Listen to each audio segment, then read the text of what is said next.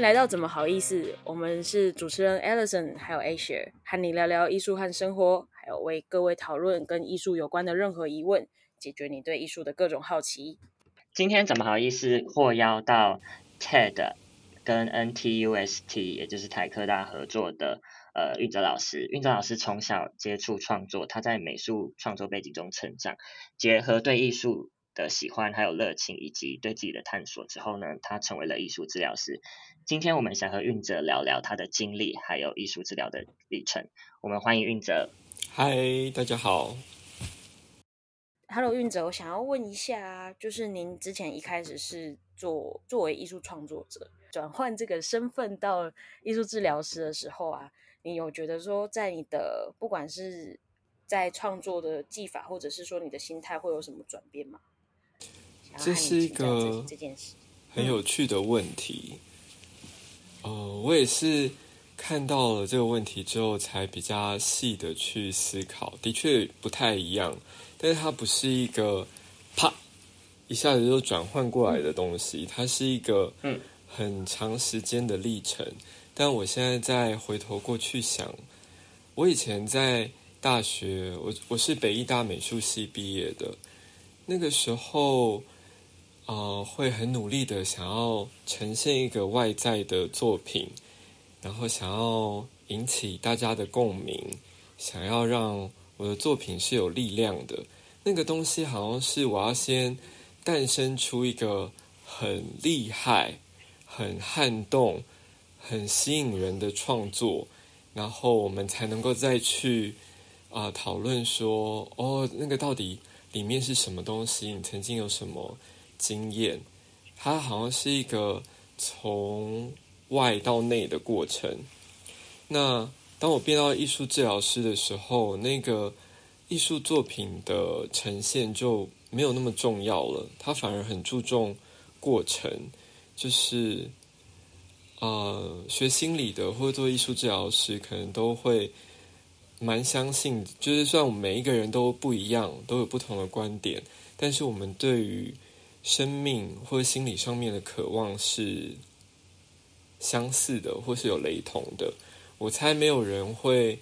呃，说我自己完全不要亲密关系，我不用跟人建立任何交流互动，然后我的心理上面跟人的接触完全没有创伤过，应该是不太可能的。我们都就某种程度上，每一个人都会寻求心理上面的平静，或是人际上面的和谐。那基于这个相相同的相信，然后我们开始去。想说，我怎么在过程当中跟这个人接触啊？我要怎么样去透过创作更深的认识这个人？那当然，创作出来的作品每一个人都不一样，但是，呃，那个内在的渴望跟共鸣是是相似的，所以它更是一个从内往外的过程。这是我在想这个问题的时候。我觉得我的发现，嗯，像刚刚运哲也有提到说，这是一个从内往外的过程嘛，然后也有说，其实无论是呃学艺术治疗或是心理治疗，其实他们其实呃，就是大家或多或少心里都会有一些呃自己的一些课题，还有一些创伤，在这边就是也是很想问一个。就大家可能多少都会很 好奇的问题，就是这样子的情况下，就学习艺术治疗之后，会对自己心理上有什么改变吗？例如说，呃，会不会觉得说可以自己治疗自己，或是分析自己这样子？我觉得一定会有的，嗯嗯，就会在过程当中越来越认识自己。是，嗯，我。我不太敢说到治疗自己，治疗自己，嗯，因为我还蛮相信每一个人都会在自己的身上有一些看不到的地方，就是像盲点一样的东西，所以有的东西还是需要外力的介入，有一个第三方的观点，这是为什么？嗯，在学心理咨商、艺术治疗的过程当中，我们需要督导，然后。也会建议在学习的过程当中，或是我们毕业后，也是持续的被咨商，就是因为我们都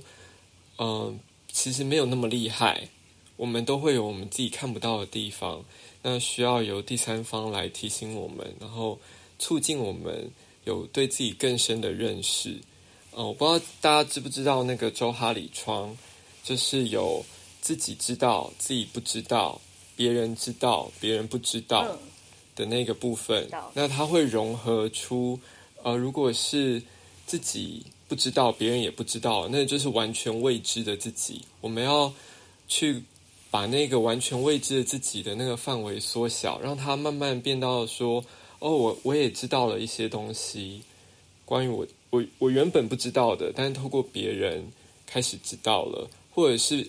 哦，因为刚刚是说，呃，别人也不知道嘛，那可能是透过梦境，像是潜意识的东西。那透过我去跟别人分享，哦，我做了一个梦，诶，然后那个是一个我我不知道的状态，然后其他其实对方原本也不知道。那我们一起来想想看，这是什么啊？然后也许就在那个过程当中，产生了一个我对自己的新的解释。那就扩充了那个未知我的部分。那别人知道，但是我不知道那个部分，就是盲目我的那个部分。那也许就是透过一些别人对我的看见或是提醒，我就能够扩充那个盲目我的部分，进到呃一个已知我，就是啊别人知道，别我我自己也知道的那个部分。那当那个已知的我。越来越大的时候，我们就有可能，呃，在我们日常的生活当中做出更不会后悔的选择。就是在来寻求心理咨商或是艺术治疗的人，我觉得，当然不是说每一个人都一样，但的确也有一个共同性是他们在不满意目前的生活，或是他们。做了曾经在他们生命当中有一些后悔的事情，然后，呃，在我的理解里面，或是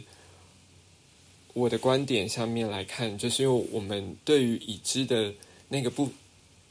我我还不够认识自己，所以那个已知我太小了，以至于在那个生活当中，我常常做出让我后来后悔的决定，那就会让那个生活里面。有更多的辛苦，或是难过，或是不开心，或是生气。所以，其实学学心理或者去接触心理智商，很大的一个目的就是扩充那个已知我的部分。那也许未来我们就能够对我们的生活有更多的掌控感。嗯。所以，老师，你们会有就是定，例如说定期和其他的那个智商师会做这方面的就是交流吗？会啊，我现在其实自己也有被智商。嗯嗯，对啊，对啊。每次听到老师讲话都觉得很圣光笼罩，然后疯狂做笔记。对，被净化的感觉。对，真的。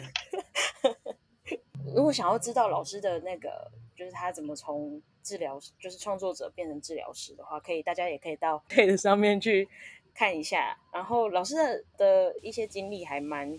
蛮让，就是我们一些在就是在探索自己的路上有一些迷惘的人，可以做一些借鉴。然后想要再和老师再多聊聊关于艺术治疗，就是呃，您之前有一次我们有邀请您来我们的讲座，然后您有谈到说两个学派。对，然后这边想要再跟老师多多问听众来解释一下，这是有哪两种不同的学派和方式？因为我觉得大家对艺术治疗都会有一些自己的想象，但是他可能不就是有不一样的方式，所以想请老师再说说明一下。好，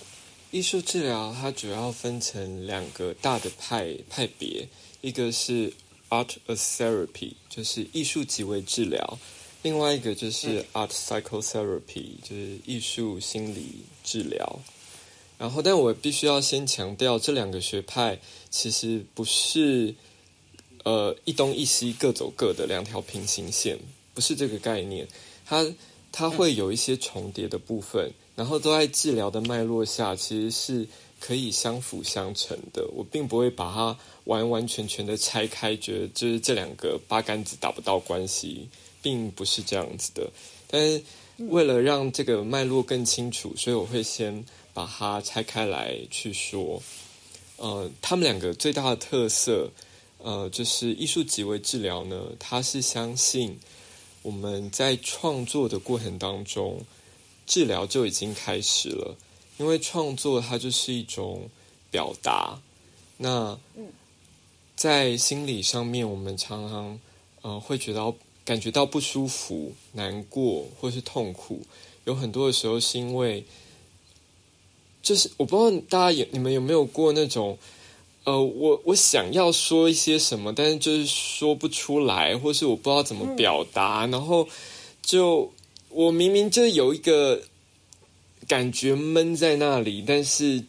但是它出不来。嗯，对对对，那就是透过艺术创作。我这边说的艺术也不一定是美术哦，虽然我是美术系毕业的，但我我现在越做艺术治疗，越觉得其实艺术的定义它可以非常广泛。它甚至是我早上为自己泡了一壶茶，手冲一杯咖啡。然后我可以好好的享受它的色泽的变化，或是它的气味，它那个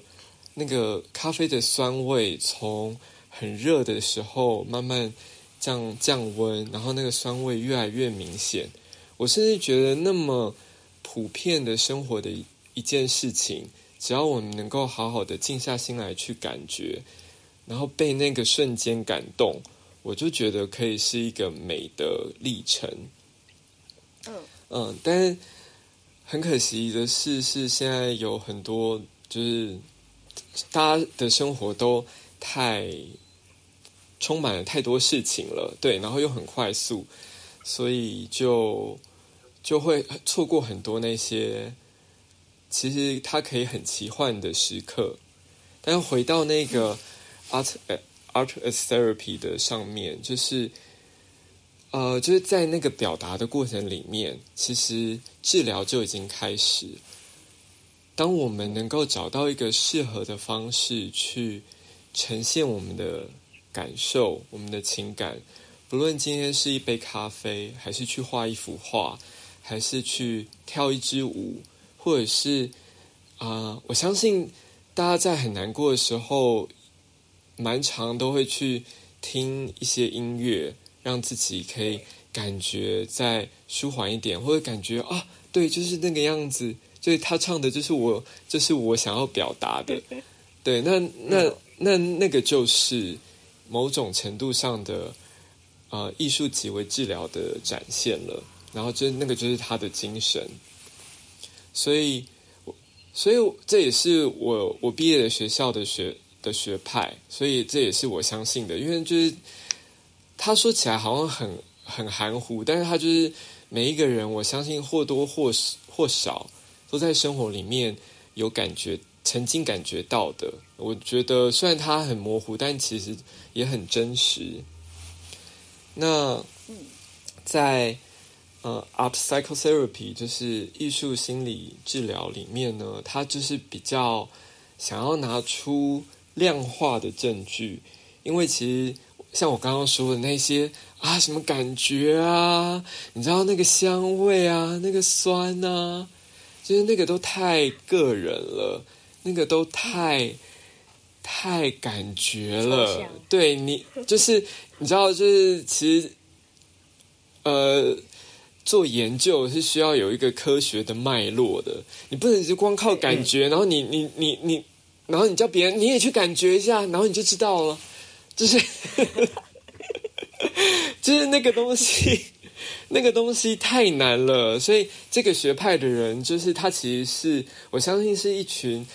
也好喜欢艺术，但他也真的好觉得需要科学来佐证的一群呃艺术的科学家，所以他们去。去去要找一些方法去分析啊，那个颜色，那个留白，那个眉材，那个他画的符号，这个创作者他呃是不是有想要透过这些东西，那个那个液体的流动啊，或者是它它是用一个很硬体的媒材，像是原子笔，使用这些东西，它是不是真的有可能会造成不同的效果？又或者是说，呃，有一些创伤经验的人，他有没有呃有一个共同性？像是因为我的毕业论文是写研究分析的，所以我就有看过一个研究，他们是去研究研究有那个灾难后的创伤症候群的一些人，他们就只用。黑色、跟红色，还有白纸创作。如果他们就是你提供的的那个蜡笔是没有这这个这个黑色跟红色的，他们就不创作。就是他们的嗯，曾经有过这样子的研究，然后去去有一个假设说，哦，那可能有。呃，创伤的人，他们也许会更偏好使用黑色、跟红色、跟白色这样这样子三个组合的创作。嗯，那我们是不是就有可能，如果当一个人一个呃，他大量的使用黑色跟红色的时候，也许我们就可以去假设说，哦，他是不是有可能？在他过去的经验当中，有一些他很痛苦的回忆，可能是这个样子。那但我们还要继续有很多很多的观察。就是，我觉得我们在看一个研究，或者是在看那个艺术心理治疗的时候，我们太常呃把它变成是一个结果论，嗯，把它当成是一个终点。但是其实我相信研究的利益，它是它是希望提供给我们一个起点的，它是希望提供给我们一个架构，这是一个完完全全不一样的看事情的方式哦。就是因为有了这个有了这个起点，我们更可以去想说，哦，这个是怎么回事啊？有没有这个可能性？然后再去再去对这个当事人有一些新的认识。就像我说的，每一个人对于自己的认识很不一样，或者是他的那个深浅程度，呃，可能很不同。那常常来到我们面前的人，他可能不一定对自己有那么多层面的理解。那因为我们有了这些研究，我们在回过头来看他的作品的时候，也许就能够提供给他一些新的可能性去想。而不是去限缩他，跟他说：“哎，你用很多黑色跟红色，你你有创伤哦，你你你是不是有过什么创伤经验？你不要再装了，赶快跟我讲。就是并并不是一个这样子的设定，而是哦哦，因为我们看过这个研究，然后我们去想哦有没有这个可能性？那那基于我们对于心理的了解，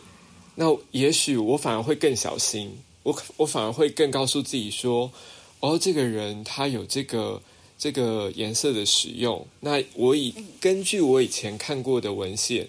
可能有这样子的背景，那我会放在心里面去把它当成是一个参考，然后会更小心的去去了解，反而不会一下子就点出来说，嗯，你是不是怎么样怎么样，就有点像是瞬间。把人扒光光，那你就会就是那些那个人就会开始要遮遮掩掩的，嗯，因为他不想要，他可就是就是没有人会想要一下子被扒光，然后一下子全部全部赤裸裸的在一个人面前，特别是特别是有伤痕的人，嗯，对啊，你你想象一个呃，可能露在外面是一个白白净净，然后长发飘逸、很有气质的女生。她不太可能。如果就算她身体上面有一些伤痕，她也不想要在你一开始你还不认识她的时候，就把被扒光，然后被看的浑身都是。对，所以我更，所以其实你要走艺术心理治疗的人，他们是就某种程度上要更小心的，就像是那个陆雅青老师，就是我们呃艺术治疗的大前辈，他他就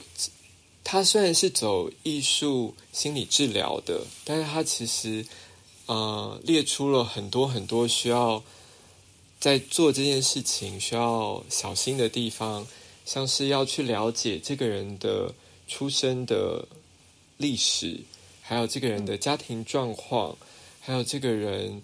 呃，就是作画的时候，我们在分析一张画之前，或者我们要陪着那个人一起去看他创作的历程，而不是他创作完了以后，然后再去把那张画拿来分析，而且也不能只根据一张画就去分析，要。有好几张，然后知道他这个创作的脉络，先了解他这个人，我们才有基本的资料去做有可能的分析研究。它都是一个，它只能提供一个可能。当当遇到一个心理学家，他跟你说绝对是怎么样的时候，你就要非常非常的小心。这个这个心理学家，他可能就是就有一些先先入为主，就是他他可能还没有那么有研究的观点，就要非常非常非常非常的小心，因为所有的研究都是有漏洞的。就像我刚刚说的黑色跟跟红色，我们今天换一个颜色，如果是说白色好了，西方国家跟东方国家。他们对于白色的想法就完完全全不一样，天差地远的解释。对对啊，那西方国家就觉得白色是圣洁的，是婚礼啊，是那个比较就是很很尊贵的颜色啊。但是当东方国家想要白色的时候，比较是丧礼啊、苍白啊、无力啊、东亚病夫啊。嗯，对。那在这个文化底。底下成长的人，他们可能就会有完完全全不同的解释。所以，其实要做研究分析，它是一个